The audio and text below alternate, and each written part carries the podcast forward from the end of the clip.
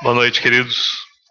A graça e a paz do nosso Deus abençoe cada um de nós, cada um daqueles que também nos acompanham pela internet. Meus queridos, eu quero pedir que os irmãos abram suas Bíblias no livro de Jó. Nós temos caminhado aí em porções esse texto, temos também com isto acompanhado a trajetória da vida deste homem, servo de Deus do passado, que nos ensina muito, mas muito mesmo. E hoje nós a nossa porção do texto vai do capítulo 22 ao capítulo 26. Como os irmãos sabem, não faremos a leitura é, integral desse texto por conta da, da extensão dele. Leremos textos que são ou que sejam então textos chaves aí para nossa compreensão. É, mas para que possamos nos situar, eu gostaria de pedir que você atentasse agora para o capítulo 23, Jó 23, de 1 a 5. Então Jó respondeu: Até agora me queixo com amargura, a mão dele é pesada, a despeito de meu gemido. Se tão somente eu soubesse onde encontrá-lo e como ir à sua habitação, eu lhe apresentaria minha causa e encheria minha boca de argumentos. Estudaria o que ele me respondesse e analisaria o que me dissesse. Pai, bendito, nós te agradecemos pelo privilégio de estarmos na tua presença, por estarmos reunidos uns com os outros aqui, por termos esse ambiente no qual podemos orar, cantar, entregar ao Senhor as nossas lutas, mas também a nossa gratidão, o nosso reconhecimento. De maneira muito especial, nós te louvamos pelo teu Espírito que, pela tua graça, há de nos capacitar a entender a tua palavra. Por isso, clamamos, ó Pai, para que o Senhor sonde e fale aos nossos corações segundo a nossa real necessidade. Nós carecemos de Ti, sem Ti nós nada podemos fazer, mas sabemos que há amor e graça abundante no Senhor para nos fazer entender, nos fazer crescer, nos prover novos desafios, mas acima de tudo, nos dar a capacidade para vencê-los e encará-los. Por isso, ó Pai, nós clamamos que os nossos corações estejam absolutamente rendidos na tua presença, livres de qualquer muro ou resistência, que o Senhor encontre então pessoas quebrantadas e felizes por ouvir a tua voz. Então, pedimos que cada pensamento aqui seja levado agora cativo à obediência de Cristo Jesus e assim possamos cumprir o teu propósito para as nossas vidas, pois sabemos que é o melhor. Tem misericórdia de nós e tem misericórdia de maneira especial de mim. Ajuda, meu Pai, a ser ferramenta em tuas mãos. Ilumina a minha mente, usa, ó Pai, a minha boca para que o Senhor fale comigo, mas também através de mim. E que o homem diminua então e o Senhor Jesus seja enaltecido para a glória do Senhor nosso Deus e Pai. Oramos e clamamos essas bênçãos por Cristo Jesus. Amém. Nesses cinco versículos que acabamos de acompanhar no capítulo 23, nós encontramos Jó que a esta altura, os irmãos já sabem, está enfrentando luta sobre luta, dificuldade sobre dificuldade. Ele está agora cercado não só dos seus problemas pessoais, mas três amigos que insistem em dar conselhos que o derrubam de uma forma injusta, uma vez que a sua condição diante de Deus não tinha absolutamente nada a ver com as acusações que ele, como já disse insistentemente, recebia dos seus amigos que estavam ali sem compreender o que estava acontecendo e por isso diziam de algo que não entendiam. E agora Jó está aqui demonstrando o seu grande desespero, seu desespero que chega num ponto é, muito importante e nós, eu pretendo que nós vejamos isso daqui a pouquinho. É importante porque esse desespero vai se tornar absolutamente útil na vida dele. E é importante que nós, desde já, possamos nos lembrar que o apóstolo Paulo, por exemplo, ele diz que todas as coisas cooperam juntamente para o bem daqueles que amam a Deus, daqueles que são chamados segundo o seu propósito. Por isso, não há absolutamente nenhuma situação ou circunstância que aconteça na nossa vida e que não tenha potencial de nos fazer crescer, sobretudo em comunhão, em amor e em relacionamento santo com Deus. E é exatamente isso que Jó vai experimentar, mas é importante que ele chegue a esse momento de total desespero para que Deus encontre ali o ambiente para falar ao seu coração. Algo que talvez em algumas mentes, em algumas pessoas, ah, surja a impressão de que Deus está absolutamente quieto, está distante ou desinteressado do que esteja acontecendo com Jó. E nós sabemos que não é, é não é nada disso. O Senhor está ali o tempo todo acompanhando e mais do que isto, agindo na vida desse homem para que ele possa chegar ao ponto que Deus deseja para a vida dele. Antes de olharmos outras questões no, nesses capítulos que eu mencionei para os irmãos e amigos, eu gostaria que nós nos lembrássemos de algo que o apóstolo Paulo também diz aos romanos, quando no capítulo 12 ele faz um rogo muito especial para que aqueles irmãos experimentem qual seja a boa, perfeita e agradável vontade de Deus. E este de experimentar a boa, perfeita e agradável vontade de Deus tem a ver com uma dinâmica de vida que o apóstolo Paulo apresenta, que a qual ele chama de culto racional. Não transformar-se com este mundo, não se conformar-se, melhor dizendo, com este mundo, mas transformar-se pela renovação da mente, culto racional.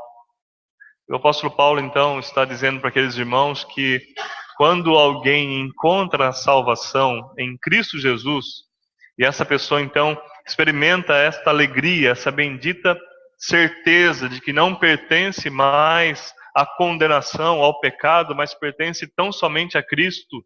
E em Cristo essa pessoa é uma nova criatura, e em sendo uma nova criatura, ela tem novas perspectivas, ela tem uma viva esperança e ela tem um motivo para viver. E quando a morte chegar, isso não, não será motivo de assombro ou tristeza, pelo contrário, será a bendita promoção para um lugar infinita, mas infinitamente melhor. E quando nós somos salvos e passamos por tudo isto, por incrível que pareça, a palavra de Deus nos mostra um desafio secundário, ou melhor, na sequência, que é o de viver uma vida abundante na presença de Deus. Há muitas analogias que a Bíblia faz a respeito disso. Por exemplo, a analogia de uma luz que vai brilhando cada vez mais em nós até que sejamos dia perfeito. A analogia de, da glória que se acumula sobre glória, ou a fé que se acumula sobre fé. Mas para que isso aconteça na nossa vida, o Senhor disponibiliza alguns mecanismos e faz esses mecanismos funcionarem nas nossas vidas para que nós sejamos conduzindo, conduzidos por Ele de uma maneira santa, mas não se esqueçam. Deus é Deus porque Ele é perfeito e pleno em cada um dos seus atributos. Então Ele nunca nos conduz apenas em justiça, Ele nos conduz em justiça, em amor, em graça, em misericórdia, em provisão todos os seus atributos simultaneamente, 100%, agindo em nosso favor. Isto é ser Deus. O nosso Deus é assim. E nós sabemos disso porque a palavra assim nos revela, por isso nós não podemos cair no erro de olhar para a história de Jó e nem olhar para a nossa própria história e imaginar que Deus esteja usando apenas um ou outro atributo para conduzir aquela ou a nossa vida. Deus está pleno e plenamente conduzindo a mim, a você, assim como fez na vida de Jó. Mas para compreendermos isso um pouco mais, vamos observar o texto, vamos para o capítulo 22. Nós temos mais uma vez um ciclo de conversas dos três amigos de, de Jó, e agora ele faz, vai mais uma vez se pronunciar. Do verso 4 a 10, ele vai dizer assim, no capítulo 22: É por sua piedade que ele o repreende e faz acusações a você. Não é grande a sua maldade?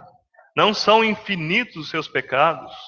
Sem motivo você exigia penhores dos seus irmãos, você despojava das roupas os que quase nenhuma tinham.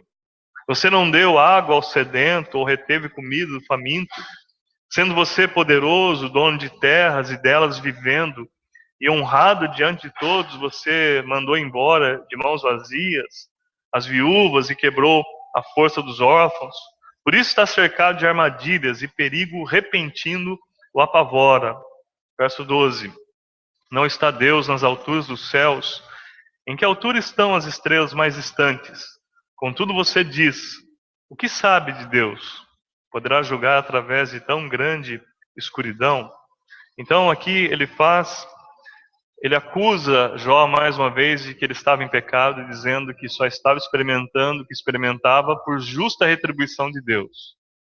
Deus estava punindo porque ele estava cheio de pecados e não poderia ser diferente. E nós já vimos várias vezes que tanto ele faz como os outros dois amigos tinham uma percepção equivocada de Deus, por isso faziam julgamentos equivocados.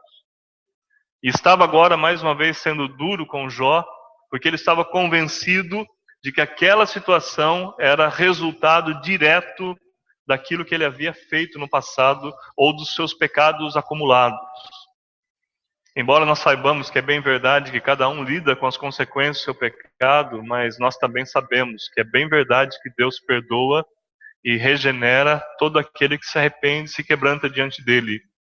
Senão não faria sentido dizer que se alguém está em Cristo, nova criatura é, e as coisas velhas passam e tudo se faz novo. E nesse aspecto, ele faz, está dizendo para Jó que Deus está nas alturas, punindo de uma forma, de uma forma severa, e agora ele faz é um pouco mais direto e franco para Jó, quando ele diz: Olha, você sendo um homem poderoso, provavelmente você deve ter mandado algum funcionário embora sem pagar devidamente os seus direitos, ou você se aproveitou de alguma viúva não lhe dando o sustento necessário, talvez tirando até proveito do trabalho dela. Você tirou a oportunidade de algum órfão, algum funcionário seu que faleceu, e você impediu que os seus filhos, que ficaram órfãos, tivessem alguma assistência. Quem sabe você chegou onde chegou por conta dos seus muitos pecados, e agora Deus está tomando o devido cuidado de ajustar contas com você. Esta é mais uma vez a acusação é, que ele faz contra Jó. No verso 21, ele faz, vai mencionar algo que eu acho que vai soar muito atual para os irmãos e amigos. Verso 21. Sujeite-se a Deus, fique em paz com Ele e a prosperidade virá a você. Isso lhe soa familiar? Isso lhe soa atual? Isso tem a ver com o que você tem ouvido por aí? Esta é a mensagem atual. Há no coração do ser humano, desde que o pecado entrou no mundo, um desejo pela prosperidade, independente de como ela aconteça. E como a prosperidade, sobretudo material, ela invariavelmente acaba tomando o coração daquele que já tem inclinação para ganância, por isso que a palavra de Deus diz que o amor ao dinheiro é a raiz de todos os males. O dinheiro, ele não é ruim, nós precisamos de dinheiro, mas amar o dinheiro é a raiz para todos os males, isso é ganância, e o apóstolo Paulo chega a dizer que esta ganância, ela se torna idolatria.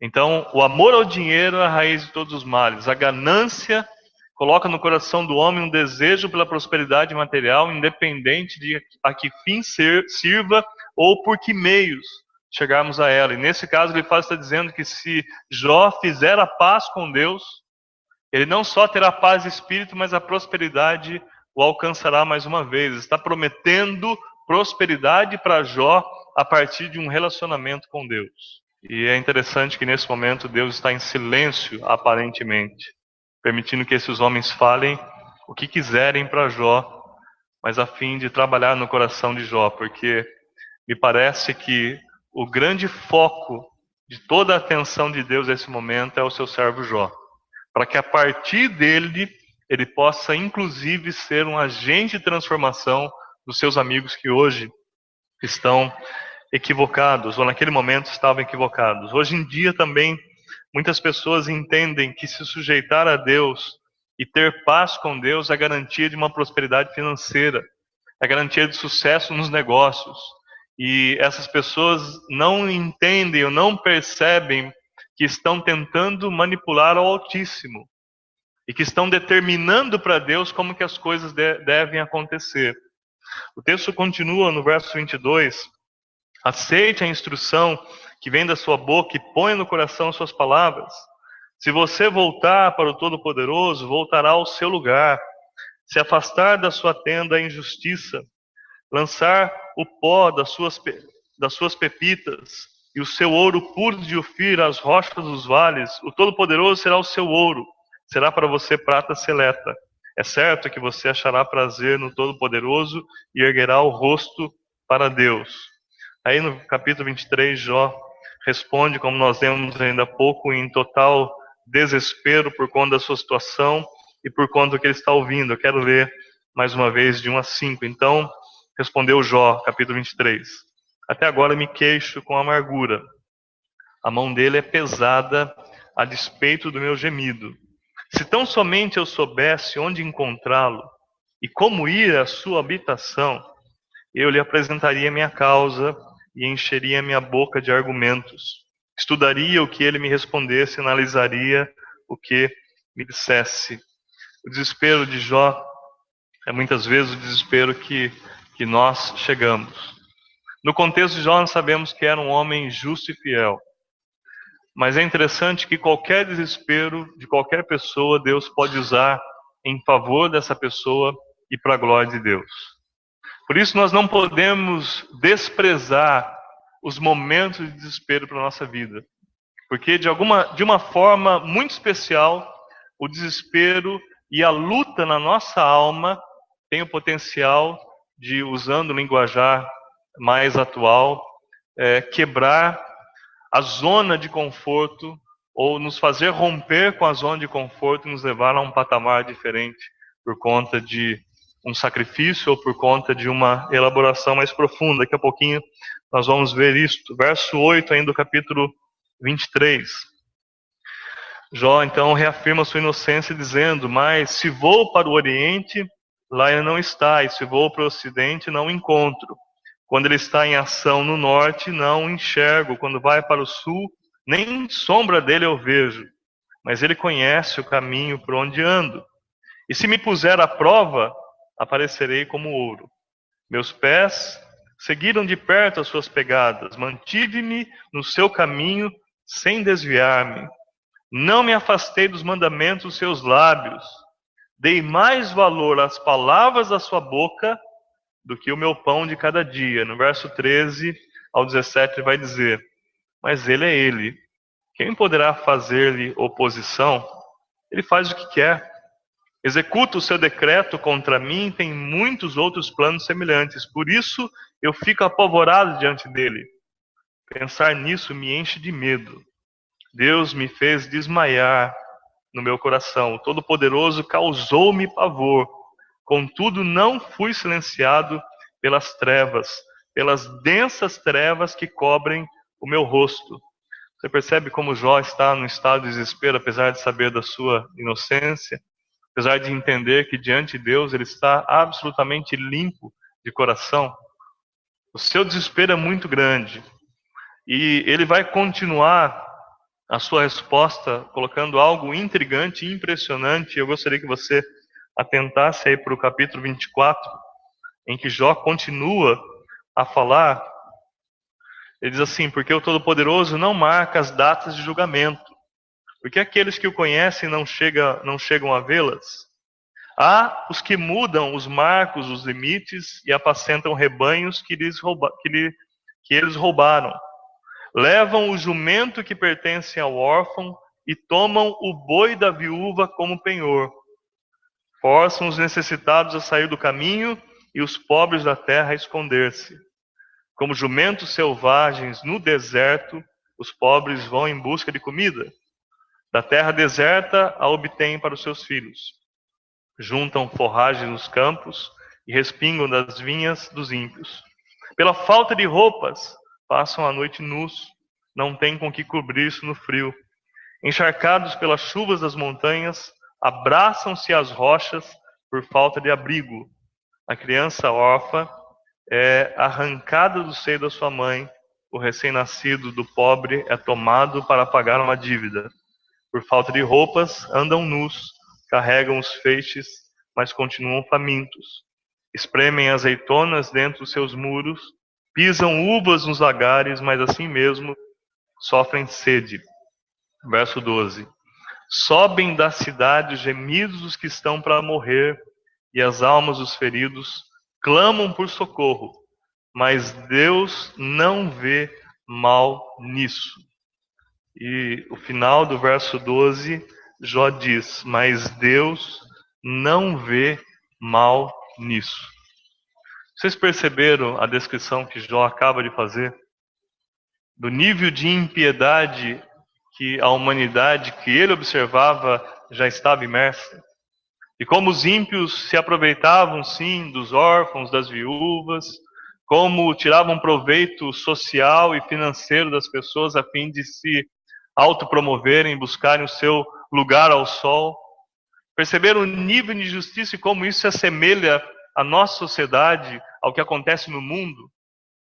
E é exemplo do que nós ouvimos constantemente Jó também no seu desespero diz, e Deus não vê mal nisso, e hoje em dia a frase que talvez nós mais ouçamos é: onde está Deus em toda essa situação?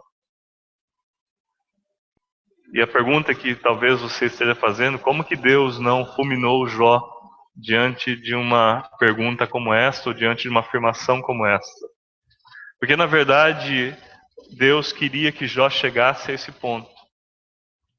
Porque quando Jó chega a fazer essa afirmação, Deus não vê mal nisso. Nós sabemos que Jó não para por aí, não entrega os pontos aí. Pelo contrário, a partir desse momento, talvez no, no mais profundo vale da sua experiência, é que Deus começa a abrir os olhos de Jó para que ele comece então a enxergar outras coisas a partir de outras perspectivas. O que Deus está permitindo na vida de Jó é que Jó questione e elabore a sua existência. Eu tenho dito para os irmãos desde o começo do estudo do livro de Jó que muitas vezes nós nos acomodamos à religião e buscamos respostas tão somente na religião. E queremos que a nossa religião seja resposta suficiente, embora nós devamos admitir que ela é uma espécie de limitação de Deus, ou pelo menos uma tentativa, melhor dizendo, de limitar Deus. É tentar colocar Deus numa caixinha. E ele tem que se enquadrar à minha religião e não o contrário. E nesse momento, por Jó não compreender os caminhos de Deus, ele olha para a humanidade, ele vê a corrupção, vê os corruptores que estão vivos e prosperando, e ele, a exemplo das pessoas hoje em dia, perguntam onde está Deus nisso tudo. E é a partir desse momento que Deus, que Jó vai procurar Deus de uma forma diferente. E ele vai começar a olhar para Deus de uma forma mais profunda, a partir do momento que ele questionou. A partir do momento que ele chegou à conclusão de que há algo diferente acontecendo à sua volta. E um dos grandes perigos da religião, além de nos dar uma visão totalmente equivocada de Deus, é que a religião nos coloca num, numa espécie de conforto extremamente perigoso. Porque a religião, ela não nos permite crescer em conhecimento de Deus. E eu citei o texto de Romanos 12, porque o apóstolo Paulo, ele quando fala aos romanos, ele nos passa a ideia de que a renovação da nossa mente tem que ser diária, tem que ser constante e que o nosso culto racional tem que ser diário e constante. E nesse sentido, todos os dias, nós vamos abrindo mão de uma conformação com o mundo e vamos nos transformando um pouco mais diante de Deus. Mas se não houver elaboração, se não houver questionamento, se não houver busca por este conhecimento e o desejo de aplicar a vida, não haverá crescimento. E não se engane, na vida cristã ninguém estagna, ninguém para. Porque o parar equivale a retroceder. Ou você caminha adiante ou você volta atrás. Mas não há como alguém que conhece Deus chegar a um patamar de conhecimento, relacionamento com Ele, parar de crescer e dizer: Olha, cheguei nesse patamar, está bom. Naquele momento a pessoa começa a perder absolutamente tudo o que ela havia conquistado. A única opção para nós é caminhar adiante, é ir para frente. Se alguém lança a mão do arado, não pode olhar para trás, tem que caminhar na direção, para o rumo certo, para frente, olhando para Cristo, autor e consumador da fé. E nessa caminhada você vai se deparar com situações as quais você vai questionar. Mas isso é bom porque um dos propósitos disso é romper com o religiosismo que você talvez tenha, que faça ou que te coloque numa tendência de trazer Deus para a sua vida e querer que ele more apenas na sua casa. E imaginar que ele está a seu serviço e que não há ninguém mais para ser abençoado, socorrido ou salvo. E por conta disso, nós temos uma tendência de olhar para nós mesmos, nos sentirmos as pessoas mais importantes do universo e por conta disso, o fato de termos Deus e o fato de termos a salvação já é um motivo de alegria de só para nós, por isso não preciso fazer absolutamente mais nada. Mas por que que Jó faz toda essa constatação do que está acontecendo à sua volta? Porque o seu sofrimento foi útil para fazer enxergar que há vida em outras casas, em outras famílias, e há vida no mundo. E que ele não pode ser um ser enclausurado, enclausurado ou isolado dos demais, mas ele tem que ser alguém que interage. E, ele, e essa interação será abençoada à medida, à medida que ele interagir com Deus. Por isso, Deus permite que Jó chegue a esse ponto. Por isso que Deus não o censura pelos seus questionamentos, pelas suas afirmações ou pelas suas demonstrações de desespero. Porque na vida de Jó está se formando o caráter de Deus que Deus tanto desejava para ele. Porque se no começo do livro Deus fala a respeito de Jó, homem íntegro, homem reto, que se desvia do mal, no final do livro nós sabemos que Jó vai dizer: Antes eu te conhecia de ouvir falar, mas agora os meus olhos te veem. O meu conhecimento e o meu relacionamento com Deus é totalmente diferente depois das lutas pelas quais passei. Por isso é importante que você olhe para o seu sofrimento, pelas suas lutas, como uma oportunidade de crescer a partir do questionamento e a partir da possibilidade de enxergar outras situações.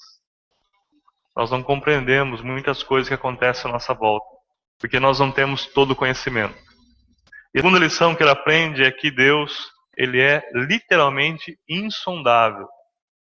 Não há como sondar os propósitos e nem os desígnios de Deus. Aquilo que conhecemos a respeito de Deus, por mais que seja, ainda será apenas como um espelho opaco. Nós já temos falado sobre isso.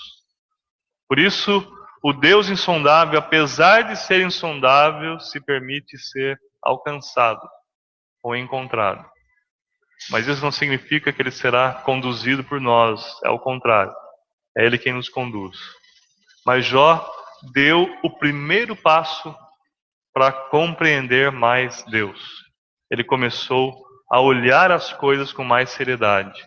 Ele venceu aquilo que seus amigos não conseguiram vencer, a religiosidade, e começou a olhar para Deus como um ser que está nas alturas conduzindo todas as coisas mas ele demonstra muita iluminação em termos de conhecimento e revelação em termos de conhecimento pelo que ele diz de Deus a partir desse relacionamento já estabelecido. Isso é importante que nós entendamos também, porque toda vez que nós começamos a nos relacionar com Deus, aquilo que era mero conhecimento aumenta e o conhecimento se torna prático, e é isso que nós chamamos de sabedoria. Por isso não há como ser sábio sem a ação de Deus. Não há como ser sábio sem a presença de Deus. E não há como crescer se Deus não estiver conduzindo todo esse processo. Isso é fundamental que nós aceitemos. Mas é fundamental que nós avaliemos a nossa vida e possamos enxergar o que está acontecendo à nossa volta.